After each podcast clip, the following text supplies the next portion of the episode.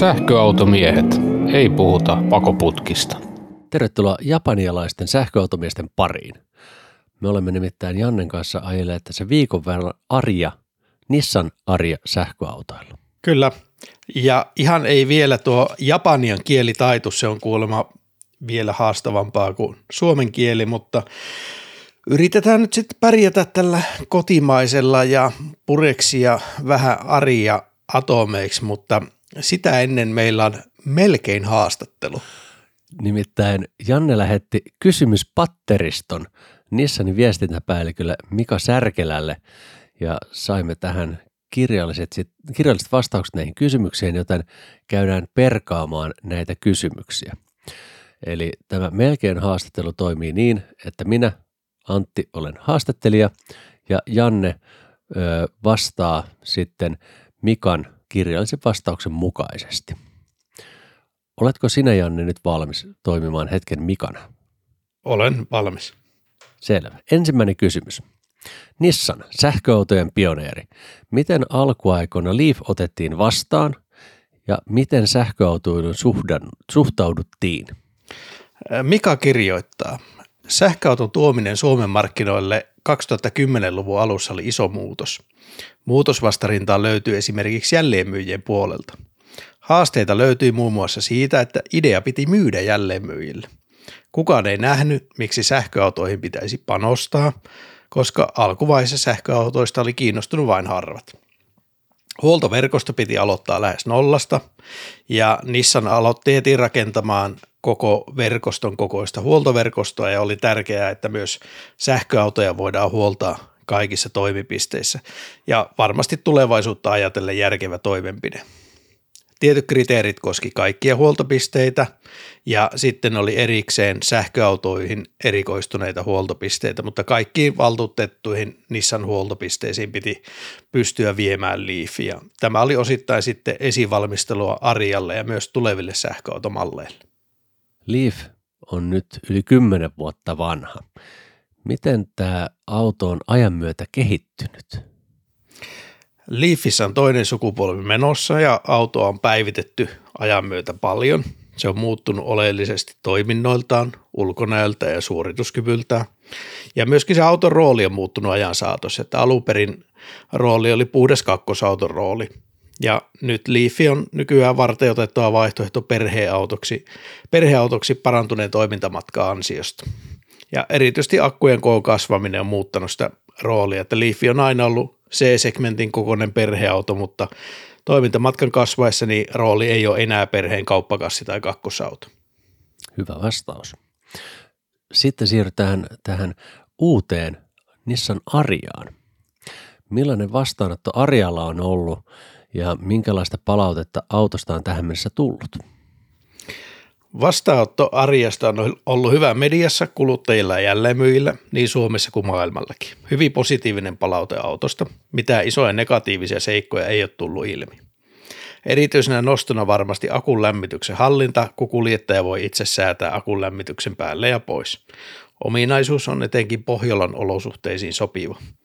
Kehuja ja palkintoja on tullut myös muotoilusta ja sisätiloista. Suosituin malli Suomessa on ollut pieni akkuinen Advance eli paremmin varusteltu. Tällä hetkellä se kyseinen malli maksaa 51 500 euroa sisältäen toimituskulut. Entäs miltä automarkkina ja erityisesti sähköautomarkkina näyttää juuri nyt? Tällä hetkellä automarkkina näyttää todella vaisulta. Toivottavasti nyt ollaan aallon pohjassa. Sähköautojen osalta tilanne näyttää isossa kuvassa todella hyvältä, ne syö osuutta bensalta ja dieseliltä. Sähkö näyttää olevan voittava voimalinja. Sähköautoja voidaan olettaa menevän, kunhan autoja menee. Korkotaso ja muut ulkoiset tekijät ovat hidastaneet autokauppaa, toivotaan, että ne hellittää. Yksi merkki ei voi tehdä ihmettekoja, jos markkina takkoaa, eikä päästötavoitteisiin päästä näillä myynneillä. Mm, hyvin, hyvin sanottu olen samaa mieltä tästä. No, pitäisikö meidän sitten vähän avata tätä arjen mallistoa kuulijoille? Joo, avataan vain. Minä tuossa Mikaa leikkiessäni olin sen verran paljon äänessä, että annapas tulla, minkälaisia versioita Arjasta on olemassa ja missä pyörii hintaskaala. Arjasta löytyy kaksi eri akkukokoa. Siellä on Arja 63 kilowattituntia ja 87 kilowattituntia. Ja tietysti pikkuakkuna on aina etuvetoinen. Isoakkuisesta löytyy etuveto ja nelikko. Hinnastossa tämä on jaettu sillä lailla, kun käännetään hinnastosivu auki. Pikkuakkuisesta kolme versiota. Ja isoakkuisesta etuvetosta kolme versiota. Nel, nelikosta on myöskin kolme versiota. Etuvetoisessa Hairhatti malli on Engage, sitten on Advance ja Evolve. Mulla oli itselleni tämä pieniakkuinen Evolve koajossa. Ja neliko, nelikossa sitten menee niin, että siellä on Advance, Evolve ja Evolve Plus. Mikä näistä Janne sulla oli? Mulla oli tämä nelivetoinen Evolve ja sen ja plussan ero on vain suorituskyvyssä. Ja sekään ei ollut valtaisa se ero siinä. Ei, ei ollut. No tämä mun auto, pikkuakkunen Evolve, tämä maksaa 55 400. Siinä on lisävarusteina kaksivärinen erikoisväri ja se on tonni 200. Siihen päälle sitten vielä nappanahkaverhoilu, joka on sininen, sellainen hyvin kasariväri. Ja se maksaa 1500 euroa.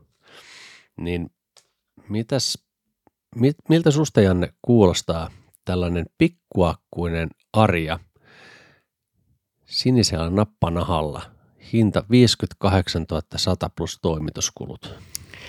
Se kuulostaa aika kalliilta ja täytyy sanoa, että ei tuo nelikkokaan samaisella erikoisvärillä, mutta ei sinistä nappanahkaverhoilua, mutta oli kuitenkin 20 vanteet, niin 66 600. Niin tota, onhan Arjalla hintaa ja mä oon joskus aiemminkin sanonut, että se saattaa alkaa yskittää, jos on tottunut käskaihin – mutta jos onkin tottunut Nissan Maximaan tai Muranoon, mm. niin sitten se ei välttämättä yskitäkään. Ja autona tämä on kuitenkin, jos on tämmöisillä arvokkaammilla polttisnissaneilla joskus ajellut, ja ne on ollut Suomessa aika harvinaisia. Mutta tämä menee kuitenkin enemmän niin siihen sektoriin, eikä siihen edullisen auton sektoriin. No mikä näistä versioista on se mikä olisi sinun valintasi, jos yksi pitää valita? Mä kerron sen jakson lopussa. Ahaa, selvä. Eli tämä keskustelu siirtyy nyt tulevaisuuteen. Kyllä. No, käydäänkö sitten perkaamaan tätä itse autoa? Käydään vaan. Tämä oli jännä otus. Mä oikein tiedä vieläkään, että oliko tämä lintu vai kala tämä auto. Eikä mä tiedä vieläkään ihan täysin, mitä mieltä mä tästä oon. Öö, mä tiedän, mitä mieltä mä tästä oon olen samaa mieltä sun kanssa siitä, että tämä varmasti jakaa mielipiteitä, ehkä jopa vahvastikin, mitä ihmiset tästä autosta ajattelee, mutta tietysti suosittelen kuuntelijoille, että käykää ihmeessä koajamassa Nissan Aria, koska se on äh, ainakin sisältä hieman erilainen. On, on. Ja on se ulkoakin. Mä sanoin, että ulkonäkö on riittävästi erottuva. Et varsinkin perä on oikein hyvän näköinen ja keula on semmoinen, mikä voi jakaa mielipiteitä, mutta mulle se arjen ulkonäkö toimi. Niin minullekin. Mä tykkään siitä ulkonäöstä ja sisäpuolelta myöskin hyvin. Ehkä me on syytä nyt aloittaa sampisteiden jakaminen ja käsitellä tämä ensin ihan autona ja voitaisiin aloittaa nimenomaan siitä ulkonäöstä. Tämä on todettu, että molemmat siitä tykkäsi. Siinä ei mun mielestä mitään ärsyttävää siinä ulkonäössä, eikä se nyt varsinaisesti ole provosoivasti muotoiltu niin kuin Leaf oli. Totta. No mitä sitten tilat edessä? Arjan etupenkillä aika avara auto. Siellä on mun mielestä, sinne mahtuu isompikin ihminen kyytiin. Sinne oli ihan helppo kulkea ja penkki on tehty semmoiseksi, että siihen mahtuu isompikin poika, voi sanoa, että reilusti mitoitettu on Arjan jakkara niin leveyssuunnassa. Mm. Ja sitten siinä on tämmöinen liikuteltava keskikonsoli, mikä sähköllä liikkuu ees sun taas, ja jos se laittaa sinne taka-asentoon, niin myöskin edessä lattia on tasainen ja, ja niin tota, kuski ja vänkäri voivat kintuillaan koskettaa toisiaan, jos näin haluavat. Niin, niin tota, eli siinä ei mitään välissä. Joo. Niin, se, se tekee sitä aika ilmavaa ja avaran. Se on mun mielestä tämän auton ehkä yksi parhaista puolista, kun sä istut siinä, jalka ei osu mihinkään. Penkit oli hyvät, ei mitään Mercedes EQE-tasoa missään nimessä, mutta mä sain tosi hyvän ajoasennon siinä. Ja se liikuteltava keskikonsoli, niin se puuttuu käsittääkseni siitä Herhat-mallista. Eli Engageissa ei esimerkiksi ole liikuteltava keskikonsoli, eikä sitten sitä hassua laatikkoa, mikä sieltä tulee nappia painamalla esiin. Mutta joo, toi oli ilman muuta mun suosikkijuttu arjessa toi av- avara kuskin tai etu, etupenkit. Joo, ainoa tilajuttu, mikä saattaa joitakin ahdistaa, on se, että korkeussuunnassa noissa versioissa, missä on lasikatto ja tässä on myös sitten niin avattava kattoluukku hmm. siinä lasikaton osana, niin se on aika paksu se katto siinä pään päällä ja kun minä istuin, niin kolme sormea kiikunkaa, kun meni minun päälain ja katon väliin, että jos on oikein pitkäselkäinen, niin peltikatto on oikea ratkaisu tähän autoon. Joo, ja itse mä ottaisin nykyään mieluummin peltikatolla kuin lasikatolla tämän auton. Tämä on mun henkilökohtainen preferenssi. Mä oikein ajelin se luukku auki, kun kerrankin voi. Oli vähän niin kuin avoautofiilistä edes vähäisen. Miten Antti takapenkillä? Mahtuuko siellä olemaan? Öö, sinne, joo, takapenkillä mahtuu. Mä istuin itseni taakse ja sinne, siinä oli ihan ok tilaa. Mulla ei pää myöskään ottanut kattoon kiinni, mutta sama kuin suurimmassa osassa sähköautoa, niin se takapenkillä sulle ei ole mitään tukea reisille. Eli se istut pakaroiden päällä, joten en näkisi, että siellä olisi millään tasolla mukava matkustaa pidempää matkaa. Joo, myöskään tavaratila ei ole tässä luokassa niin ihan parasta mahdollista itsensä voi sanoa melkein, että päinvastoin. Se on melko matala se tavaratila. Litramääräisestikin se on aika pieni, kun se hattuhylly siihen laskeutuu alas. Ehkä Mustang Mach Eessä jotain vastaavaa.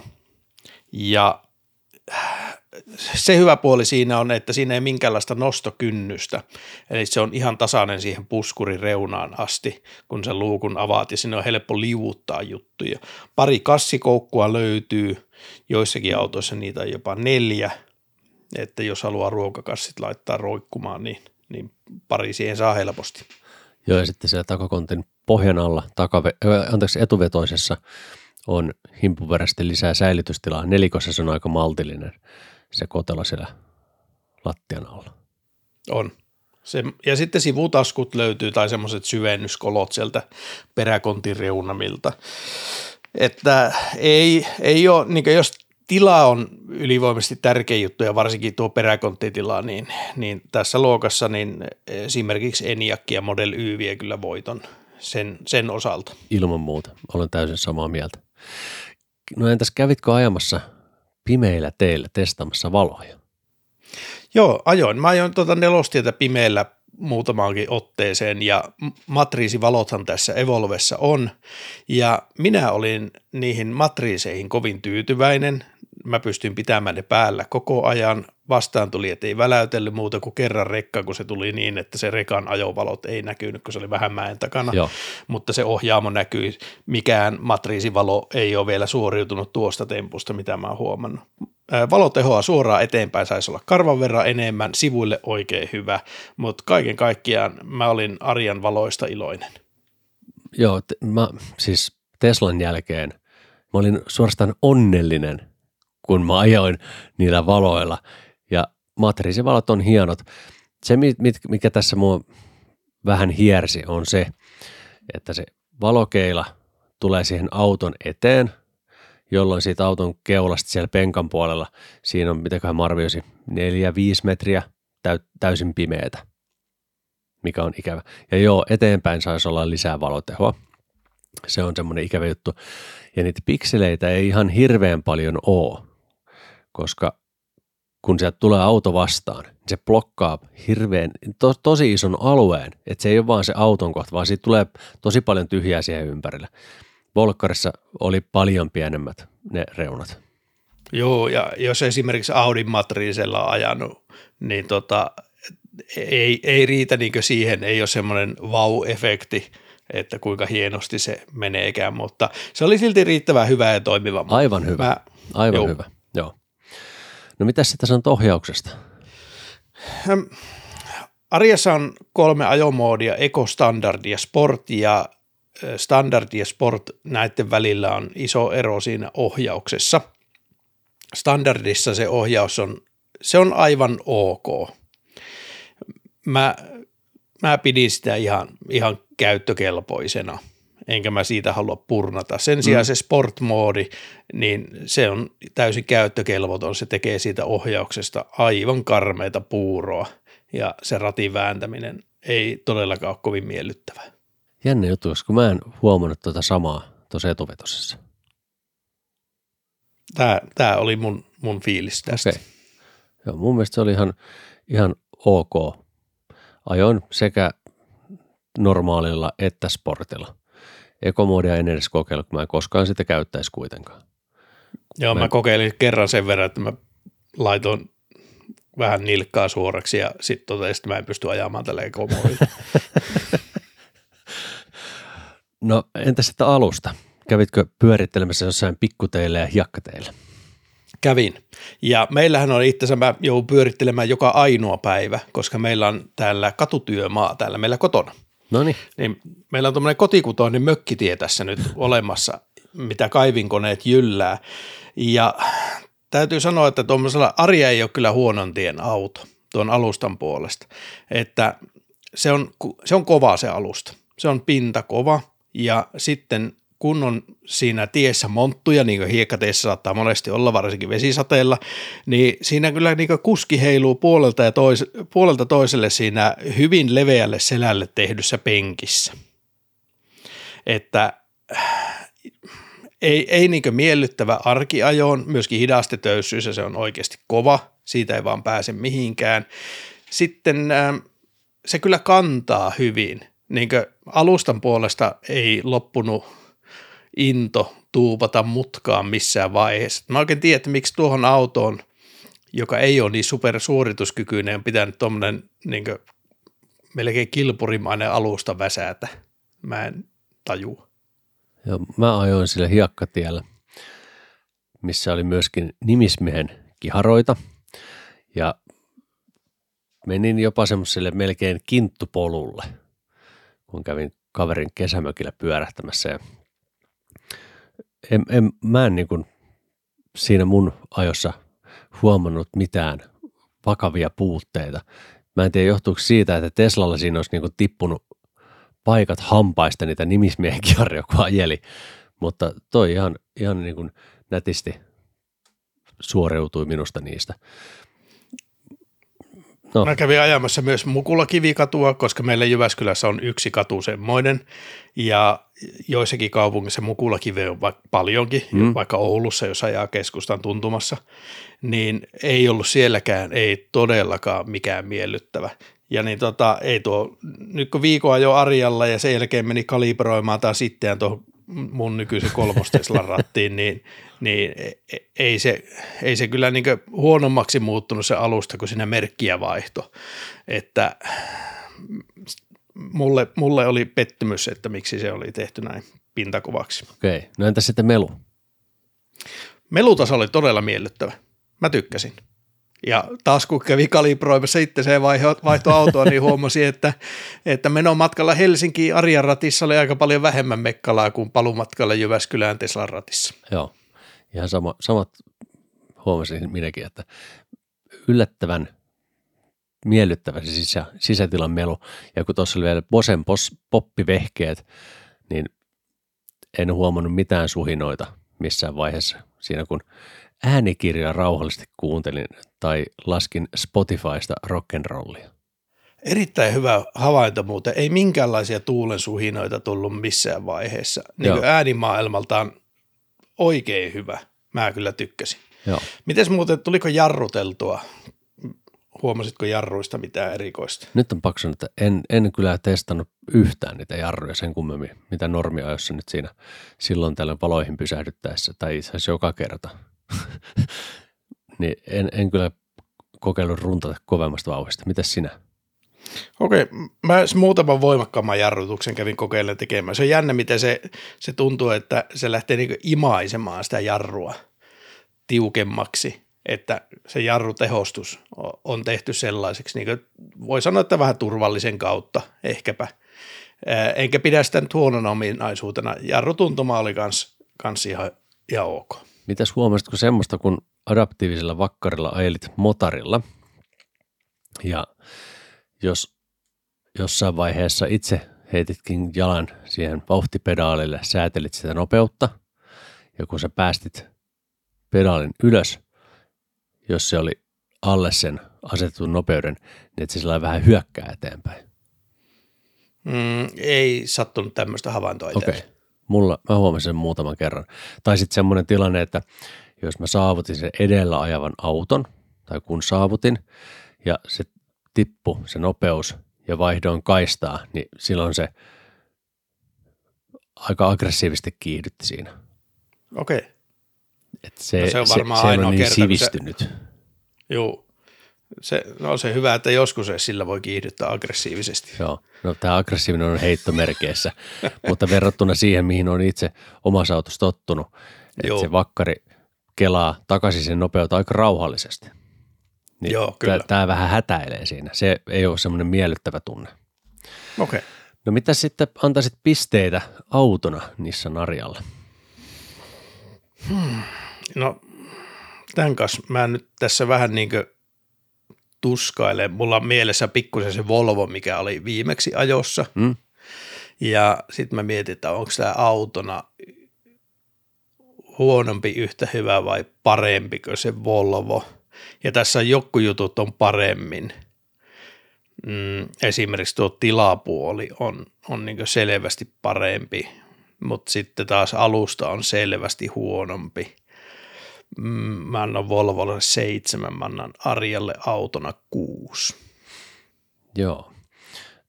Mä tykkäsin autona Arjasta paljon, etenkin ohjaamossa, kuinka avara se on. Siinä sai tosi miellyttävän ajoasennon. Tämä oli seiskan arvoinen minun mielestäni. Eli kun Janne sanoi, että kuusi, minä seitsemän, niin se on 6,5. Kyllä. Ja penkeistä vielä, vielä täytyy todeta, pikkusen olisi saanut olla reisitukea kuitenkin enemmän siinä. Siinähän ei ole pituuden säätöä Joo, ei ole. niissä, niissä jakkaroissa ja tosiaan sivuuttaistukea niissä, niissä penkeissä on todella heikosti, että tämmöisiä penkkifiiliksiä ja vähän saanut olla myöskin pehmeämpi mulle se jakkara, mutta ei se nyt huono ole, en, en missään nimessä sitä sano. Joo, olen samaa mieltä. Kokonaisuutena se on semmoinen, että siihen penkkiin mä sain hyvän ajosanon kyllä, mutta olisin toivonut kyllä reisitukea vähän lisää. Mutta muuten tuntuu, että jos mä lähden tällä ajamaan nyt tästä vaikka Rovaniemelle, niin ei mulla ole sen kanssa kuitenkaan mitään ongelmaa. Joo, ei, ei olisi. Siirretään sitten kategoriaan sähköautona. Minkälainen Arja oli sähköautona? Aloitetaan moottoreista. Sulla niitä oli kaksi kappaletta. Oli, ja Nissan Renault, kun nehän on kimpassa, niin ne nyt on tehnyt tämmöisen ratkaisun, että se alfamoottori, se ykkösmotti, niin se on siellä etuakselilla. Ja sitten voi sanoa että vähän, että se apumoottori on siellä taka-akselilla. Eli eessä itse pikkusen tehokkaampi kuin takana. Arja on nelivetoisenakin, niin se on pääosan ajasta etuvetoinen. Siinä on semmoinen mittariston näkymäkin, että mihin se voima ohjautuu. Ja se kyllä sitten tuntee myöskin ajossa, että hiekkatiellä jos polkaisee, niin se eka sutasee pikkusen edestä ja sitten se takapää tulee mukaan ja se tekee siitä semmoisen, se ei ole niin kovin leikkisä, vaan enemmänkin pikkusen aliohjaava ja turvallisen puolelle vedetty tässäkin näkökulmassa. Joo, etuvetonen teki hiekkatiellähän samaa, että lähit paikoiltas lappulattiaan, niin se vähän sutasee, sitten luistonesto puuttuu peliin, mutta silti se välillä hieman lyö tyhjää. Ja sama vauhdissa kun työnnät lapun lattiaan, niin kyllä se vähän sutasee, mutta ei kovin kauan, että tämä on semmoinen, voisiko sanoa, yksi tylsimmistä ajettavista. Ihan täysin samaa mieltä. Joo. Et ei ole semmoinen nautinton, nautinnon hakijan auto tässäkään suhteessa. Joo. Se ei tarkoita sitä, että se olisi huono, huono ajaa, mutta se on nimenomaan semmoista tylsää. Että jos haluaa turvallista tylsää kyytiä, niin sitä tämä kyllä tarjoaa. Mm, joo, kyllä. Tämä on niin toinen ääripää jostain Mustang mach joka on taas semmoinen leikkisä ja tarjoaa perää sivulle. Ja, joo. Niin, niin Arja on toista ääripäästä, että, että sitä, sitä ei kyllä tarvi vinossa lähteä viemään. Toi etuvetonen kiihtyy 0 7,5 sekunnissa ja sun ö, se nelikko Evolve oli 5,7 sekuntia. No 5,7 sanoo paperi, mutta kun mä laitoin tuon V-boksin kiinni, kävin laturilla tietysti tätä Joo. varten, että akku on lämmin ja miellyttävä ja mukava. Ja sitten mä laitoin sen boksin kiinni ja mä lähdin sillä kiihyttelemään. Nyt kun mä etin täältä minun mobiililaitteestani sen kuvan siitä suorituskyvystä, niin se Arjahan ei niinkö päässyt sinne, ei sitten millään. Ja tässä 0-106,2 sekkaa. Oho. Ja kyllä, eli puoli sekkaa jäi niin tehtaan ilmoittamasta – 80-120 väli 3,8 sekkaa. Ja, ja, ja tämä ei tunnu kyllä kovin ripeältä. Siitä ei pääse mihinkään. Se on leikattu alusta sitä tehoa pois myös se tuossa nelikossa, että se ei alka sutimaan eestä niin paljon ja, ja niin tota, se liikkeelle lähtö on aika verkkana, mutta sitten jos sitä polkaisee vaikka 60 vauhista, niin se on niin ihan ok. Hmm. Mutta että jos haluaa suorituskykyä, niin vaikka se XC40 Volvo nyt sitten esimerkkinä, niin siinä on niin reilusti enemmän paukkua tai joku Ioniq 5 EV6, nekin tuntuu niin ripeämmiltä Joo. Kuin, kuin Arja. No tuon nelikon etuvetosen kanssa nyt ei ole hirveästi lisättävää tuohon, koska se on aika, aika, aika rauhallinen eteniä. Sellainen ihminen, joka on polttismaailmasta maailmasta siirtyy, niin se voi olla wow factory, mutta jos sulla on kokemusta sähköautoista, niin ei se kyllä säväytä millään tasolla. Enemmänkin anti-wow factory, mutta kaikille suorituskyky ei ole tärkeää, mutta tuotiinpa nyt sekin, sekin ilmi, että tämä ei ole, Arja ei ole suorituskykyn puolesta semmoinen rälläilyauto. Joo. No sitten akuista, jos puhutaan, minkälaisia kommentteja sulla olisi isoakkusesta, sitä akun puolesta? No lähinnä tuli se mieleen, että tämähän on niin iso. 87, niin sehän on isompi kuin mitä tässä luokassa keskimäärin on, mikä on tyypillisesti tuommoista 7 5-80 väliin, niin tähän on tuupattu sitten isompi akku, mikä osittain selittää tietysti sitä arjan hintaakin. Totta, se on kyllä hy- hyvä pointti. Huomasitko mitään eroa siinä, että kun sä ajelit sillä autolla, tota, a, vaikka aamulla lähit, niin käyttäytyykö se mitenkään eri lailla, niin kuin ns. kylmänä versus lämpimänä? Vielä ei ollut kyllä en, tarpeeksi kylmiä öitäkään, että ehkä siitä ei päässyt vetämään vielä johtopäätöksiä, mutta – ei ainakaan tuossa plus 10 lämpötilassa ollut mitään eroa. Samoin jos kävin laturilla, niin en huomannut niin ihan tuommoisella ääsidynamometrillä, niin en huomannut mitään eroa sinne suorituskyvyssä. Joo. Et se oli niin tasainen. Tämähän Nissanin ensimmäinen auto, missä on akun lämmitys ja viilennys, kun Leaf oli ihan puhtaasti omillaan. Mm, Siinä oli ainoastaan se jäätymisen estosuojasysteemi.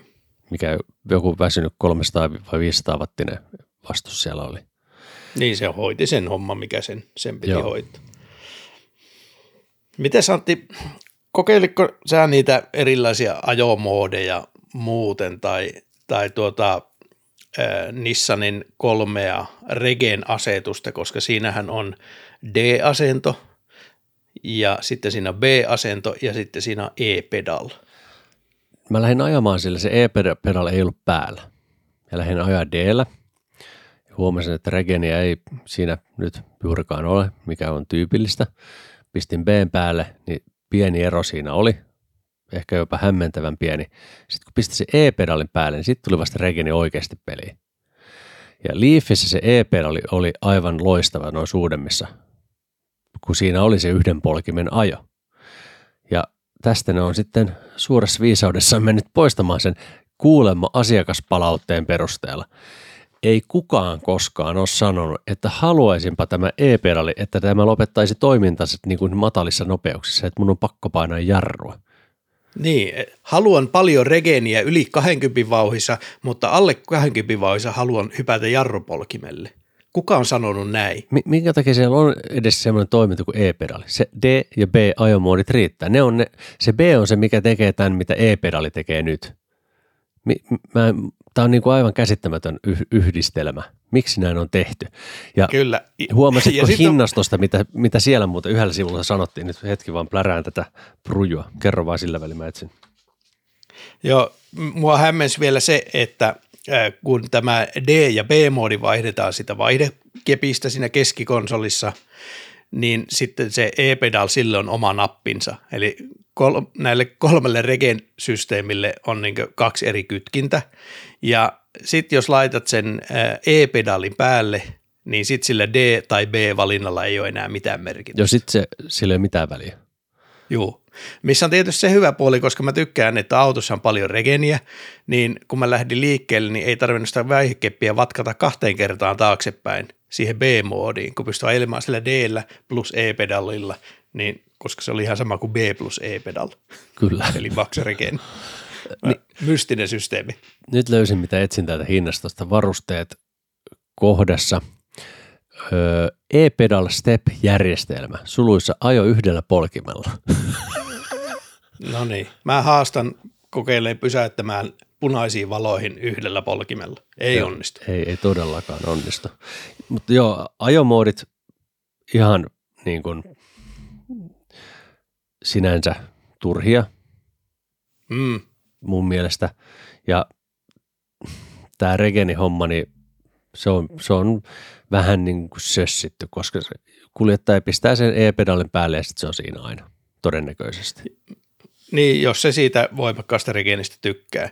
Sitten on vielä, vielä todettava tämmöinen juttu, että siinä ajomoodissa Sport sen lisäksi, että se muutti sen ohjauksen puuroksi, eikä tuntunut vaikuttavan suorituskykyyn millään lailla, niin siihen tuli myös mukaan karmeat keinomoottoriäänet, ja se oli toinen syy, miksi sitä sporttia ei pystynyt pitämään päällä. Ai, tuli vai? Ehkä se on sitten joku ton nelikon tai Evolven, omi, niin kuin nelikko Evolven ominaisuus. Saattaa olla. Koitin etsiä sieltä Nissanin valikoista, joista ehkä keskustelemme myöhemmin lisää, niin kytkintä, missä ne feikkiäänet saisi pois sport-ajomoodissa, mutta en sellaista löytänyt. Otitko ääninäytteen? Saatan ottaakin muuten, kyllä. Joo, haluaisin kuulla sen. Mikäli Janne löydät sen jostakin, niin soitetaan se nyt kuulijoille.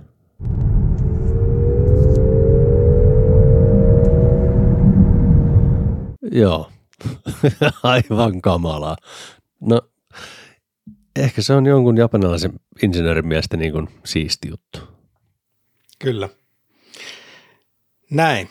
Tota, minkälaisia kulutuksia sä sait tuolla etuvetosella? Me ajettiin, silloin kun me käytiin autot hakemassa, niin me ajettiin peräkkäin, jotta me saatiin niin ero näiden kahden välillä. Joo, me otettiin Vantaalta, anteeksi Espoosta Lahteen. Ja siinä tulikin ero. Täällä Pumaskassahan oli ne ilmoitettu ne kulutukset, paljon ne oli, katoit sä? En mä katso VLTP-kulutuksia, kun en No joo, no tässä nyt on tee. 17,8 on tuossa etuvetossa Evolvessa pikkuakkusessa ja nelikko Evolvessa 19,9. Eli se No, on semmoinen ei tämä edes paljon 2,3. huijaa. Niin, mm, mitäköhän ne oikein oli, kun me tu- ajeltiin? Si- silloin kun me ajeltiin peräkanaa, niin Joo. sulla oli 16 ja mulla oli 19. Joo, no se on Sillä Sillä pätkällä. suurin piirtein linjassa noitten kanssa. Ja me ajettiin ihan siis käytännössä samaa keskinopeutta koko matka. Kyllä. Ja ihan muutama kilsa yli rajoituksen vakkarissa testattiin sitäkin. Kun mä ajelin sillä viikon, niin aina kun mä kävin ajamassa, niin mun kulutus oli 20 ja 21 väliin pois lukien. Sitten kun kävin sen palauttamassa, niin vetäsin motaria Heinolasta sinne päähesuleihin, niin moottoritiellä kulutus oli aika rapsakka 26. Huhhuh. Se on, se on kova kulutus. On. Nyt vertailun vuoksi ajelin tässä viikonloppuna kärry perässä, iso kuomullinen kärry, Model kolmosella. Siitä matkaa tuli semmoinen 500 kilsaa. Niin mun kulutus oli sillä reissulla jotain 23, 24 se oli. Joo. Ja tietysti siinä oli motoria, satanen oli maksiminopeus. Niin ei toi ihan hirveä energiatehokasta toi moottoritie ajelu Nissanin Arialla ole. Ei se ole, eikä se oikein ole sit niin missään muuallakaan, että kyllä se vaan sähköä vie aika paljon ja tavallaan se, että se vie aika paljon sähköä on syy sille, että siihen on pitänyt laittaa 10 kilowattituntia isompi akku kuin kavereilla, jotta se range saadaan sitten järkeväksi, mutta sillä mun 21 kulutuksella niin tuolla nelikkoarjalla kesäkeleissä rangeksi tuli noin 420. Joo. Minkälaisia kulutuksia sulla oli niin viikon mittaan sillä etuvetosella? No tässä kun tuli ajeltua, mä kävin sillä PK-seudulla, sitten vähän pyörin Pirkanmaalla ja näin poispäin, niin ne kulutukset pyöri maantieajossa jossain 19 hujakoilla, 18-19 hujakoilla, mutta siinä oli kyllä niitä motoripätkiäkin välissä. Sitten jos ajeli vähän nätimmin, sitten ne oli jotain 16, 17 hujakoilla. Okei, eli 63 kilowattituntinen akku, niin jos kulutus on 19, niin sitten sillä kesällä ajelee semmoinen 330 kilsaa. Aika linjassaan on vaikka 60 Eniakin kanssa. Joo. Että ei, ei ole kyllä niin sillä valtavaa eroa sen, sen suhteen, mutta yllättävän iso oli tuo kulutuslisä etuvedosta nelikkoon, ottaen huomioon, että se nelikkokin on pääosan ajasta etuvetoinen. Niin siinä on käytännön ero, on se akun koko. Siitä tulee vaan lisää massaa. Ja jos etuvetoisena pyörii, niin tietysti takamoottorista kanssa, mutta silti se on prosentuaalista aika kova nousu.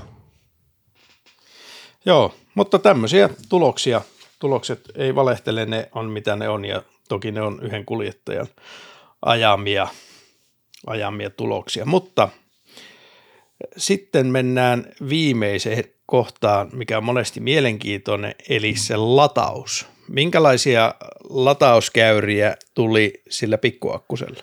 Mä kävin kerran Kempoverilla lataamassa, kun olin ajanut akun tyhjäksi tai lähes tyhjäksi. Siellä ei montaa pinnaa enää jäljellä ollut. Painoin sen 30-40 kilsaa ennen laturille menoa moottoritiellä akun lämmityksen päälle. Ja siinä hukkui hieman aikaa, koska en mennyt löytää sitä.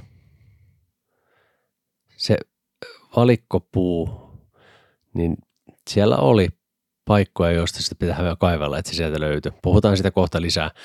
Mutta tämä mun käyrä, mikä sieltä sitten loppujen lopuksi irtosi, piikkiteho oli 116 kilowattia. Ja sitä kesti ihan niin kuin minuutin verran, kun se lähti sitä tiputtelemaan. Ja se tasottu, mä nyt katson tätä kuvaa tästä, johonkin tuohon 100, 105 kilowatin välillä. Ja sitten se roma, tai roma, ensimmäinen kunnon tiputus siitä tuli sitten tuolla jossain 50 pinnan jälkeen. se tippui tuonne reiluun 80 kilowattiin, jonka jälkeen se rupesi tippumaan lineaarisesti. Eli ei hyvä, ei huono. Ton koko, odotin, että, että tämä olisi niin kuin ehkä ottanut tuota piikkitehoa enempi. Se oli 130 kilowattia, se on molemmissa piti olla piikkiteho, eikö niin? Tämä akku ei ollut vielä lämmin. Luultavasti se ei ollut tarpeeksi lämmin. Mä Et ole ainoa, joka, joka ei ole päässyt pikkuakkusella niille piikkitehoille. Aha. Mut, mutta että, tätä on niin ollut muillakin. Isoakkusella pääsi kyllä sinne.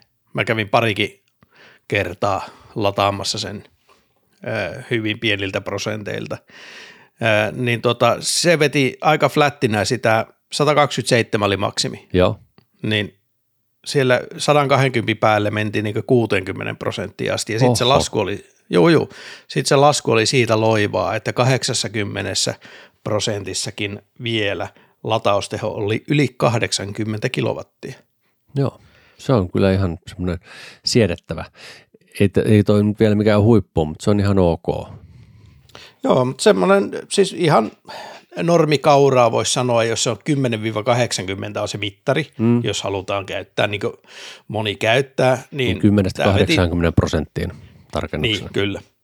Niin tämä veti siihen puoleen tuntiin sen ihan niin kuin hyvin moni muukin Joo. arjan kilpailija.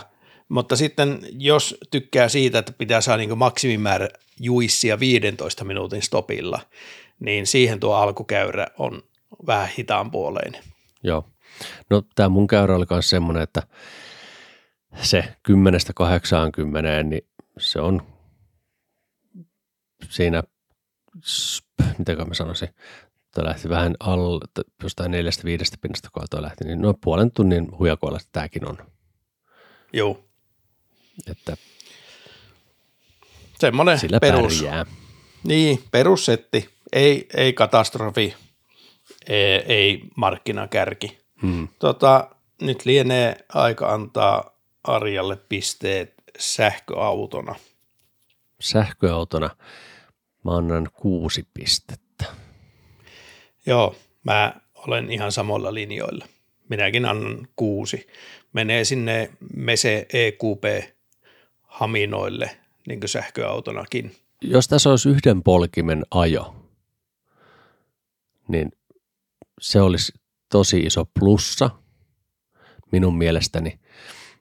Ja se, mikä tässä on, on, on iso plussa, niin on 22 kilowatin AC-laturi.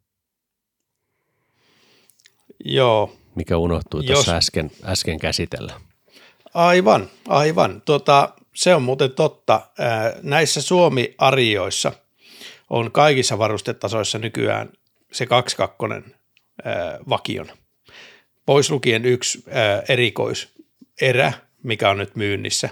Ne on yksi vaihe laturilla. Mutta muuten näissä on kaikissa 22 jota en käyttänyt kertaakaan, koska en käytä muutenkaan sitä AC-latausta kotoa poissa ollessani juuri ikinä.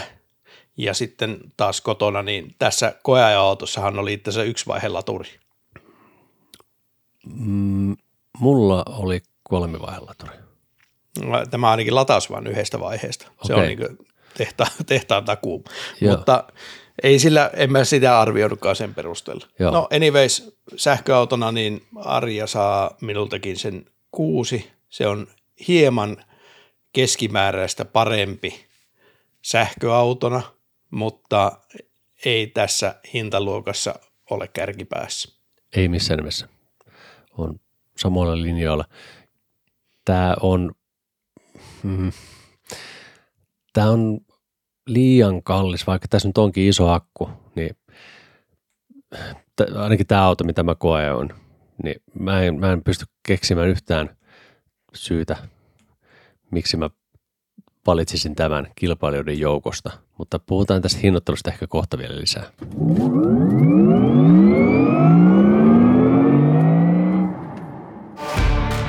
Hyviä kesäuutisia sähköautoilijoille. Neste Mai uusiutuva lataus avaa uusia asemia kesällä Hartolaan, Joroisille, Huitisten härkäpakariin ja Paltamoon.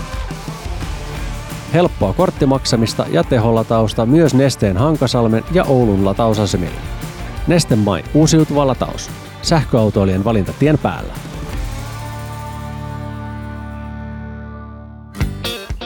Janne Pohjantähdeltä moro. Varmasti kilpailukykyiset vakuutukset sähköautosi, kotisi, lemmikkisi, läheistesi ja sinun itsesi turvaksi. Laita postia janne.tapio at pohjantahti.fi ja varaudu yllättymään iloisesti. Laturille.sopista koodilla sähköautomiehet 10 euron lisäalennus latauslaitteisiin ja kaapeleihin. Nyt Platinetin 11 kilowatin latauslaite 295 euroa. Laturille.shop. Laturille.shop.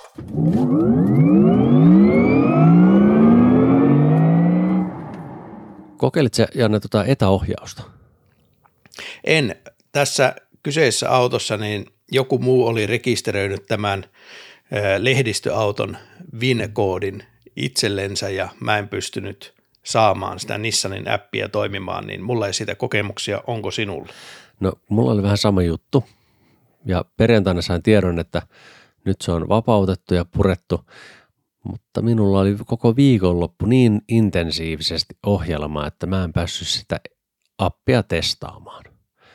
Hitusen kismittää, koska olisin halunnut sitä ropailla, mutta aika ei yksinkertaisesti vain riittänyt. Mutta puhutaan tästä nyt kuitenkin yleisesti tietokoneena arjesta, niin mistä salotettaisiin? No aloitetaan vaikka siitä, minkälainen layoutti siinä on. Siinähän arjessa on kaksi näyttöä, josta toinen on ratin takana ja toinen on sitten siinä keskellä. Ihan normisetti voisi sanoa. Ja sitten näissä meidän autoissa, kun nämä oli tätä Evolve-varustetasoa, niin niistä löytyy myöskin hudi siinä tuulilasissa, eli heijastetaan siihen tuulilasiin informaatiota. Ja siihen, siinäpä se, missä se info olikin, mutta niin tota... Ai niin, hei, anteeksi, vielä mm. informaatiosta ja näytöistä. Peruutuspeilissä on näyttö. Sä voit valita, onko se peili vai onko se kamera. Aivan. Tämä olisi pitänyt se tuossa oli... autokohdassa kyllä analysoida tämä asia, mutta semmoinen siitä löytyy. Niin löytyy, ja se, se oli semmoinen, mikä kirvoitti eräältä kanssamatkusteltani kommentin, Tämä on kyllä miehen keksintö. Kukaan nainen ei ikinä keksis muuttaa taustapeiliä näytöksi. Ja tämä luultavasti pitää paikkansa. Hyvin todennäköistä. Mä testasin sitä, totesin, että pitäydyn peilissä. Joo, onneksi saa valittua, onko se peili vai näyttö. Ja, ja myöskin testasin ja totesin, että se on parempi olla peili. Eli tässäkään asiassa niin vaikka kehitys kehittyy, niin, niin se ei aina kehity oikeaan suuntaan. Nimenomaan, mutta kaikki pitää kokeilla. Juu. Hyvä. Tuota, mitäs tuumasit niistä näytöistä? Hudi oli hyvin selkeä. Siinä ei ollut mitään ylimääräistä informaatiota. Ainoa, mikä siinä hudissa nyppi, on se, että se on selkeästi LCD-näyttö, niin sä näet jopa päivän valossa sen hudin, kun sä katsot siihen tuota, tuulilasiin, niin semmoisen harmaan laatikon, mikä ärsytti minua suuresti. Tämä on vähän pilkuviilasta, mutta se oli tosi raivostuttava. Varsinkin sitten pimeällä, kun sä ajot, niin siinä sulla ei vaan näy ne tiedot siinä, vaan siinä on se harmaa boksi ympärillä. En tykännyt siitä. Mittaristo. Mm, siihen oli vähän surrottu liikaa. Mittarista semmoinen kaikki ylimääräinen rönsyyli pitäisi karsia pois, että se olisi selkeä katsoa. Se oli parempi, kun löysin muutaman päivän jälkeen sen, että miten sitä voi säätää sitä näkymää, koska siinä oli kaksi eri näkymää, niin se toinen niistä oli selvästi selkeämpi kuin toinen. Joo, mä niitä jossain vaiheessa kanssa sinne pyörittelin, mutta tota, en en vaan löytänyt nyt mieleistäni. Se oli hauskaa, miten tässä arjessa näitä kahta näyttöä, jotenkin tuntuu, niin kuin, että siinä olisi kaksi eri tietokonetta. Joo. Ja ensinnäkin, jos haluaisi vaikka näytön kirkkautta säätää, niin siinä mittaristonäytössä oli fyysiset namiskuukkelit siellä reunassa, plus ja miinus, mistä sitä kirkkautta säädettiin. Se ei vaikuttanut siihen keskinäytön kirkkauteen, sitä säädettiin taas sitä näytöstä yhdeltä valikolta.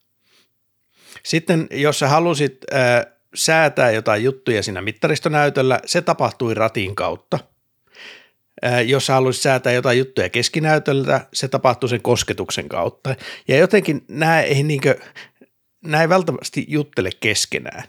Joo, Ja kyllä, ymmärrän. ja sitten hu- huikea juttu oli se, että niinkö, siinä mittaristonäytös tietokoneesta, sieltä löytyy yhdet asetukset ja sitten siitä keskinäytöltä löytyy kahdet asetukset. Eli autossa on niinkö kolme paikkaa, mistä säädetään asetuksia.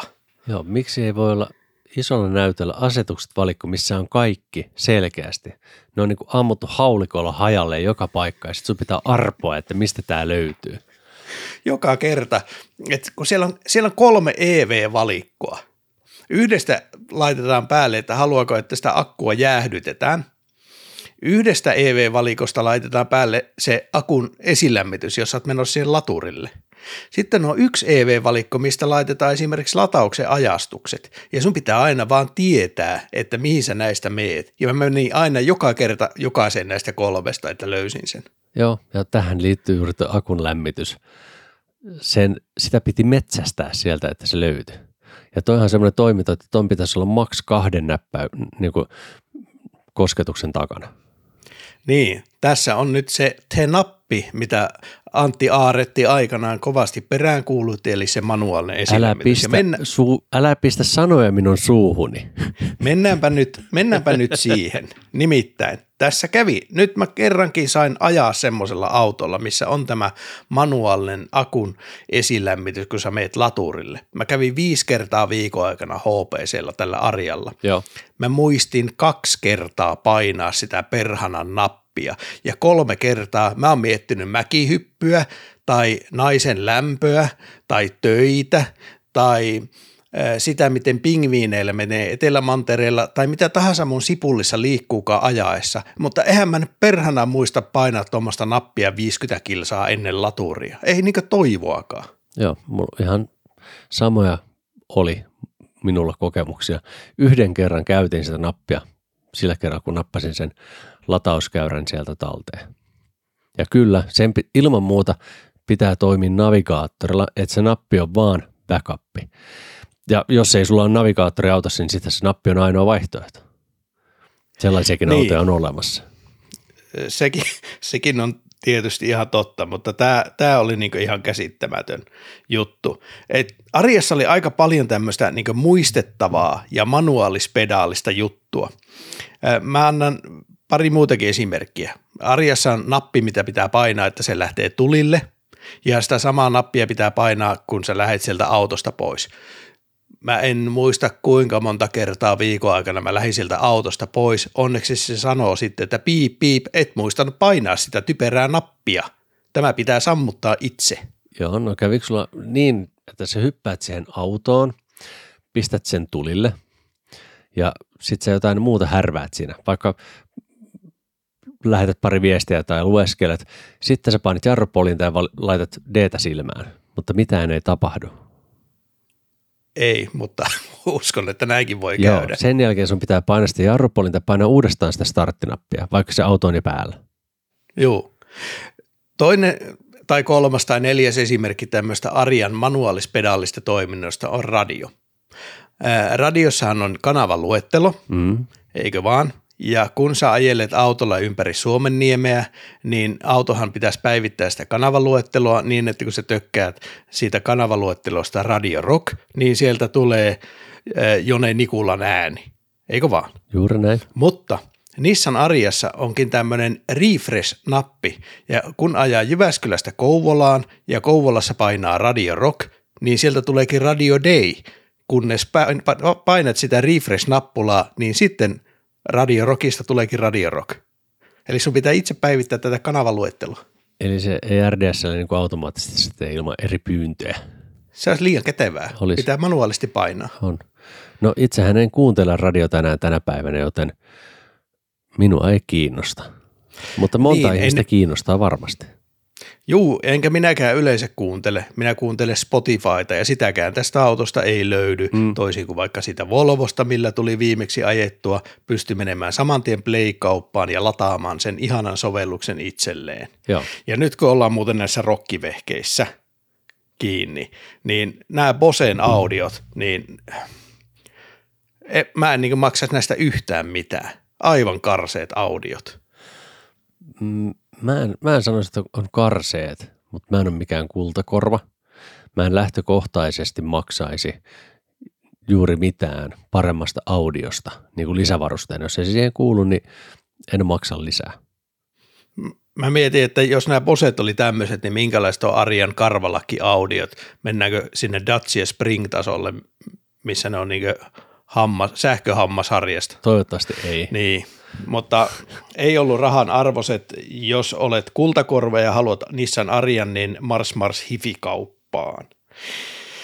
Tuota, muutenhan siinä ei paljon niin sovelluksia ollut. Mulle tuli viikon aikana yksi kyytiläinen, joka kysyi ensimmäiseksi, että onko tässä karaoke. Sanoin, että ei.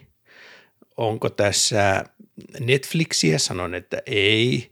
Sitten se kysyi, että no onko tässä mitään muuta hauskaa. Mä, että no on tässä tuo radio ja se muuten kuuluu vielä huonosti se radio. No Niin. se, se, on, se on kyllä ikävää. Tässä suhteessa asiat on ihan linjassaan, koska ajettavuudeltakaan kyse ei ollut niin erityisen hauskasta autosta, niin myöskään näin niin entertainment-puolella niin, niin tota, ei ihan juhlittu. No sä ajoit siellä jotain vähän pidempääkin pätkää, etkö ajanut? Joo, ajoin. Mitä sä kommentoisit sitä navigaattorista? Hyvää ja huonoa. Siinä oli hyviä juttuja. Siinä oli yllättävän paljon äh, muokattavuutta. Äh, se löysi semistillatureita, ei läheskään ni, niin hyvin kuin Volvo löysi. Esimerkiksi APC-latausta ei Arja löytänyt, Joo. ainakaan minä en löytänyt. Samoin nestettä ei, nesteen latureita ei löytynyt, eikä Teslan latureita. Mm, se itse karttapohja on jostakin, mulla tuli mieleen joku Windows 3.1 aikainen tietokonepeli, se niin näytti siltä. Se on äärimmäisen yksinkertaistettu. On. Et kuitenkin niin Japanian maassa tehdään aika hyviäkin pelejä ja on tehty aika kauan aikaa ja graafisesti aika näyttäviä, niin miksi tämä pitää näyttää ysäriltä, niin sitä mä en ymmärrä, mutta sitten siinä taas sinne voi asettaa, että sulje pois soratiet. Tämmöistä ei ole kaikissa naveissa. Teslassa ei taida olla vieläkään. Öö, oliko kokemusta reitityksestä, navi, navi, re, miten se reitittää latureiden kautta? Reitittää hyvin, ja tämähän on uudelle sähköautoilijalle hyvä ominaisuus. Joo, Että ei tarvitsisi, kun sanotaan, että sähköautolla pitää suunnitella. Arjalla ei tarvitse suunnitella. Laitat siihen kohteeksi utsiokin, niin Arja vie sinut perille järkevästi. Noniin. Se oli kiva, mutta kun lähden navigoimaan kohteeseen, valitsen, kirjoitan sen kohteen, siinä on Google-haku, se löytää tosi hyvin kohteita. Siihen voi laittaa vaikka McDonald's Lappeenranta, jos Lappeenrannassa mäkkäri on. En Joo. tiedä, mutta luulen, että on. Anyway, siinä vaiheessa se näyttää sulle, että sinulla on perillä 10 prosenttia akkua. Hyvä, lähdet matkaan, tiedät, 10 pinnaa riittää, olen Lappeenrannassa mäkkärillä syömässä Big Mackia. Mutta sen jälkeen missään vaiheessa sulle ei kerrota, että miten se ennuste muuttuu matkan aikana vai muuttuuko se. Ja sitten kun navigoit niillä viimeisillä prosenteilla sinne kohteeseen ja tiedät, että siellä on laturi, niin jos sä oot nyt kerrankin muistanut, että nyt mä painan sitä akun lämmitysnappia, niin uskallako se painaa sitä, kun ei se auto kerro sulle, että muuttuuko se ennuste, kuinka paljon se alkaa käyttämään sähköä ja lämmittääkö se edes siellä pienillä prosenteilla. Ja kun mä ajelin sillä ykkösprosenteilla laturille Espooseen, niin se ei kyllä lämmittänyt silloin ollenkaan. Mutta se otti silti täydet tehot. ja se ei kerro, että lämmittääkö se vaiko eikö. Ei, Ei, mun mielestä ei ole missään niin kuin ei. kerrota selvästi, että hei, nyt mä lämmitän tätä sun akkuasi. Niin, Hieno sä laitat, homma. sä laitat sen nä- lämmitysnamiskuukkelin asentoon on ja sitten toivot, että jotain tapahtuu. Joo, no sanotaan näin, että Arja ei ole yksin tämän kanssa, koska MG oo. sama juttu. Ei ole, mutta pikkusen saisi auto kertoa paremmin, että riittääkö se virta perille vai ei. Ja kyllähän se sitten alkaa hälyttelemään, että hei, nyt tämä ei niin ehkä riitäkään. Ja jos et sitä hälytystä muuten kuittaa, niin se ei lähde sitten pois, vaikka sä lataat se akun täyteen, niin silti sanoo, että range loppuu, vaikka olisi 400 kilsaa mittarissa rangea. Eikä. Kyllä, se ei lähde sitä itsestään pois. Manuaalisesti, tämä on manuaalispedaalinen auto. Ratin OK-namiskuukkele, kun piti painaa, vai oliko se siellä isossa ruudussa? Ke- keskinäytöllä, keskinäytöstä pitää tökätä, kyllä. Ei, ei ratista onnistu tämä toimenpide. No entäs minkälaisia kokemuksia sulla oli sitten Adasin toiminnasta? Se, jos sä luulet, että Arja ajaa itekseen, niin se ajaa kuin kännissä.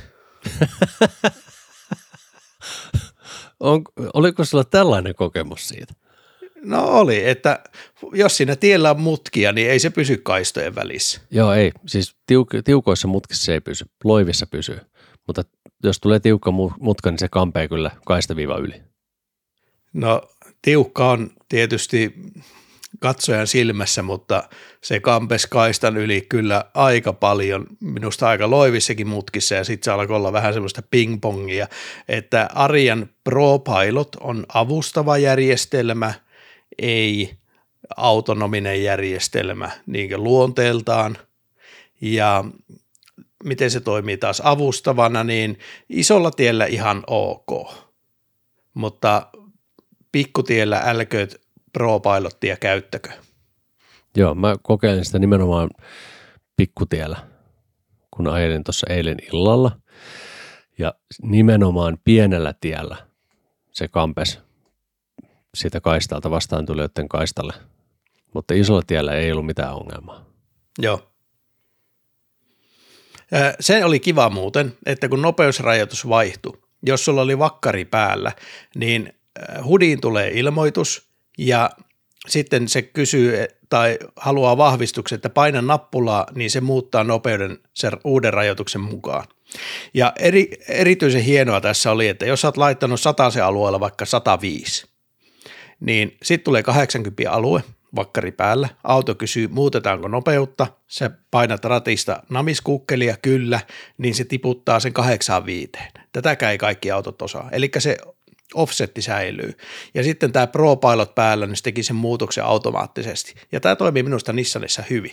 Joo, mä en, mä en tota Pro Pilot päällä edes testannutkaan tätä ominaisuutta, vaan ainoastaan sillä ratista kuittaamalla. Ja se on siinä mielessä hyvä, koska tuo karttadatas oleva nopeusrajoitus ei pidä aina paikkaansa – ei, mä sanon, että Arjassa oli niin keskimääräistä paremmin se vallitseva nopeusrajoitus hanskassa, reilusti paremmin kuin Volvossa, mitä viimeksi ajettiin. Joo, kyllä, samaa mieltä. No mikä, mikä, mikä tässä, niin kuin, tässä tietokoneena osastossa sua ärsytti kaikista eniten? Mulla, mulla oli varmaan niin useita ärsytyksiä, mutta kyllä se oli ehkä eniten just tuo tavallaan tuo matkantekoon liittyvä juttu, että sä et niinkö näe, että riittääkö se virta perille ja, ja miten se sun ajaminen tai muuttuvat sääolosuhteet vaikuttaa siihen ennusteeseen. Se ei kerro sitä, että hei nyt kulutus on kasvanut, kun alkoi vaikka lumisade tai vesisade, että nyt tämä ei riitä tuonne. Se vasta sitten myöhemmin, kun se akku on oikeasti lopussa, niin sitten se vasta alkaa kertomaan sulle. Joo. Tämä oli ehkä semmoinen – semmoinen iso juttu. Puheohjaus, kokeilin sitä, oli täysin käyttökelvoton, en, en pystynyt sen kanssa tekemään yhtään mitään. Mä onnistuin mm. sillä puheenohjauksella tekemään puhelinsoittoja hyvin onnistuneesti. Aha, no niin. Tämä ehkä johtui siitä, että oliko sulla se softa suomeksi? Oli.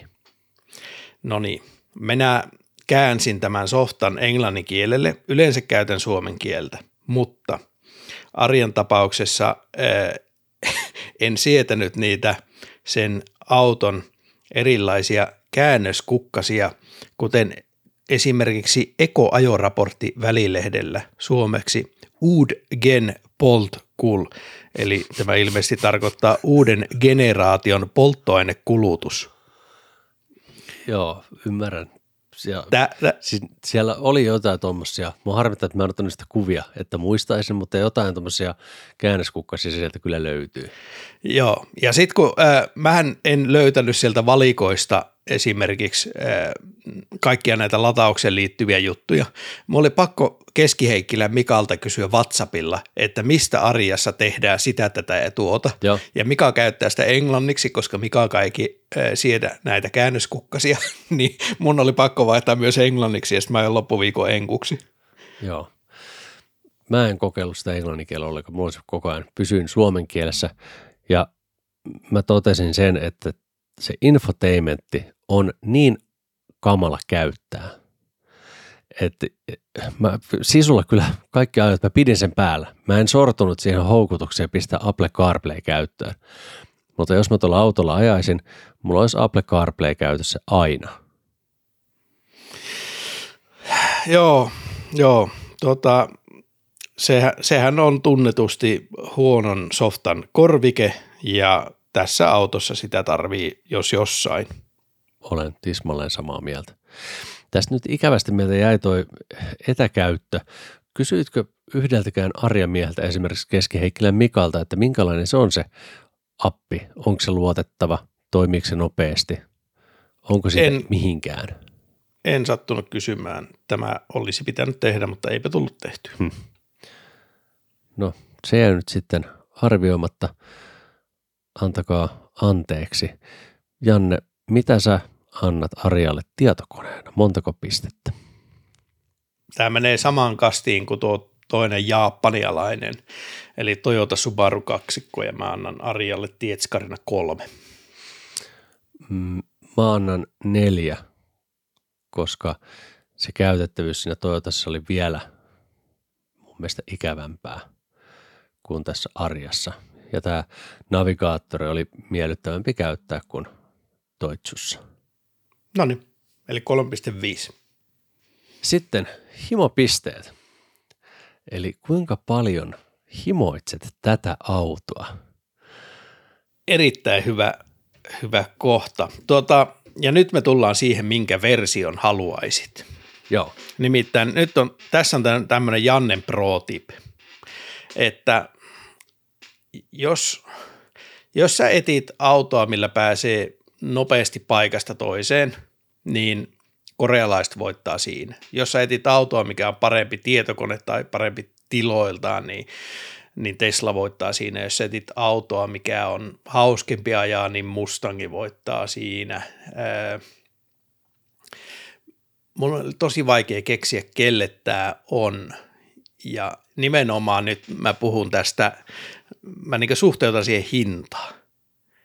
Että se 66 600 euroa on, on tästä aika paljon. Mutta nyt siellä markkinoilla on tämä erikoiserä. Nissani on tilannut läjän arjoita Suomeen, etuvetoisia, taisi olla advance-varustelulla, mutta sisäisellä yksivaihe-laturilla. Ja jos se yksivaihe-laturi riittää, niin sä saat 42 300, niin perhanan hyvin tehdyn auton, äärettömän siisti sisältä, todella tyylikäs, hyviä materiaaleja. Öö, niin kuin mä sanoin, että parempi auto kuin vaikka joku Kona tai Niro, ihan On. pykälää ylemmässä luokassa. Kyllä. Samaan rahaan. Ja, Ja- ja mä valittisin se etuvetosen Arjan jonkun Marvel Rnkin eelle, niin ihan, tai perus Marveli eelle, Joo, eelle niin ihan keposesti. Että sitä, mä himoitsen sitä halpaa Arjaa. No, toi oli just se mun valintani. Tämä meni nyt pieleen. Mä odotin, että sä olisit sanonut, että no nelikko, mutta se advance-varustelu, että se on se 60. Mutta mä en pysty itselleni perustelemaan mitään muuta kuin sitä erikoiserää. Siinä on, Mm. niin kun, siinä, se on järkevä auto. Se on. Toimituskuluinen alle ne- 43 kiloa, niin ihan hyvä Niin. valinta. Itsensä, jos, jos raha olisi alle 45 tonnia, niin se Arja saattaisi olla kaikistakin autoista mun valinta. Joo, mulla se ei olisi kaikista mun valinta, mutta se on semmoinen, että mä kyllä voin suositella sitä ihmiselle, joka ei tarvitse kovia lataustehoja kotosalla. Niin. Mutta ehkä mun pitää nyt sitten arvioida, kuinka paljon mä himoitsen tätä nelivetoista versiota, ottaen huomioon sen, mitä se maksaa omalla lompakollani. Arvioi sinä nyt vaikka sitten sitä, sitä niin tuota halvinta versiota ja mieti oman lompakkosi kautta, niin saa hyvä keskiarvo tähän, mutta mä olen numerossa kolme. Tämä on ristiriitainen homma, koska mä tykkään sitä designista tosi paljon. Mä tykkään näistä sisätiloista tosi paljon. Mä tykkäsin siitä, millainen se on ajaa. Siinä oli kivat valot. Ja tätä ei vielä sanottu ääneen, vaikka tästä on puhuttu moneen kertaan, mutta se manspreadi, ai että. siellä, nyt siellä joku kuulija, kuulija ajattelee, että no nyt se tuli sieltä, kyllä. Ja se manspreadi kyllä, ja ne valot hieman nostaa nyt mun, mun himopisteitä, niin mä sanoisin, että mä annan tälle viisi. Mutta Noniin. mä en sano, että se olisi nyt suoraan suhteutettuna tuohon hintaan. Siinä on näitä muita tekijöitä. Eli Arja sai tasan viisi SAM-pistettä, millä se jää kyllä toistaiseksi tässä luokassa sijalle toiseksi viimeinen. Siellä on 3.6 on saanut B4 ja Solterra. Mun on edelleenkin vähän haastava keksiä, kenelle tämä isoakkuinen arja on. Se on Nissan miehelle, joka haluaa ehdottomasti ajaa Nissanilla ja saa ensimmäistä kertaa ikinä semmoista vähän pre, mun mielestä on aika premium fiilis siellä kabiinissa. Enemmän premium kuin juuri missään tämän hintaluokan autossa. Joo. Ja ehkä se on se kohderyhmä, mm, voi sanoa, että Leafin omistaja, joka, jonka taloudellinen tilanne on vähän parantunut, hän tykkää Nissanista ja haluaa pysyä merkissä, niin Arjahan on kuitenkin niin iso hyppy ylöspäin. Ja edelleen, jos mä mietin sitä halvinta mallia – niin se halvin malli maksaa saman verran kuin samankokoisella akulla varustettu Leafi. Ja onhan tämä nyt niinkö ihan eri auto. On. Varsinkin tämä on semmoinen future proof, mitä Leafi ei missään nimessä ole. Kyllä, ja kyllä. Mä sanon vielä tämmöisen, että mun mielestäni esimerkiksi Toyotan ostaja, BZ4X-ostaja, kannattaa ilman muuta käydä koajamassa arja. Mm. Koska siinä on juttuja, joihin sä voit ihastua. Ja mä väitän myös, että semmoinen ihminen, joka ei ole arjessa koskaan istunut eikä oikein tiedä sitä mitään, sokkotestinä laitetaan siihen kuskin penkille istumaan niin, että se Nissanin logo ratissa on peitetty. Niin aika harva osaisi arvata, että Nissanissa ollaan. Kyllä. Samoin, jos olet menossa katsomaan Niroa tai Konaa, niin käyppäs koeajamassa tuo etuvetonen Ari ja se saattaa olla yllättävän kova luu siinä valintatilanteessa. Ehdottomasti kyllä. Nyt on Arja perattu. Onko sulla jotain lisättävää vielä? Ei, kiitoksia Nissan Nordic Europelle, että saatiin autot viikoksi ja menkää ajamaan myös Arjaa, jos ette ole jo käyneet ajamassa. Ja voi laittaa tietysti meille toiveita vaikka sähköpostilla, että onko jotain kiesejä, mitä haluttaisiin, että käydään koeajamassa. Totta kai nämä odotetut uutuudet, esimerkiksi Volvon EX30, Volkari ID7, niin on varmasti tulossa faceliftattua kolmosteslaa pitää päästä ajamaan ja monta muutakin mielenkiintoista. Iivitonen Bemari sitä mä himoitsen, että pääsen koeajamaan ja monta autoa. Ja jos sulla on jotain palautetta, voit viskata meidän sähköpostia osoitteeseen posti.sahkoautomiehet.com ja meidät löytyy myös, löytää myös tuota somen ihmeellisestä maailmasta. Twitteri, Instagrami, Facebook, laittakaa siellä sähköautomiehet seurantaa ja jos kuuntelit tätä ensimmäistä kertaa nyt jostakin podipalvelusta, niin pistät siitä palvelusta myöskin sähköautomiehet seurantaan, niin Saat tiedon heti, kun uutta jaksoa taas eetterin terähtää. Ja mikäli haluat tukea tämän podin tekemistä, voit suunnata osoitteeseen patreon.com kautta sahkoautomiehet ja liittyä siellä meidän iloiseen Patreon-joukkoon.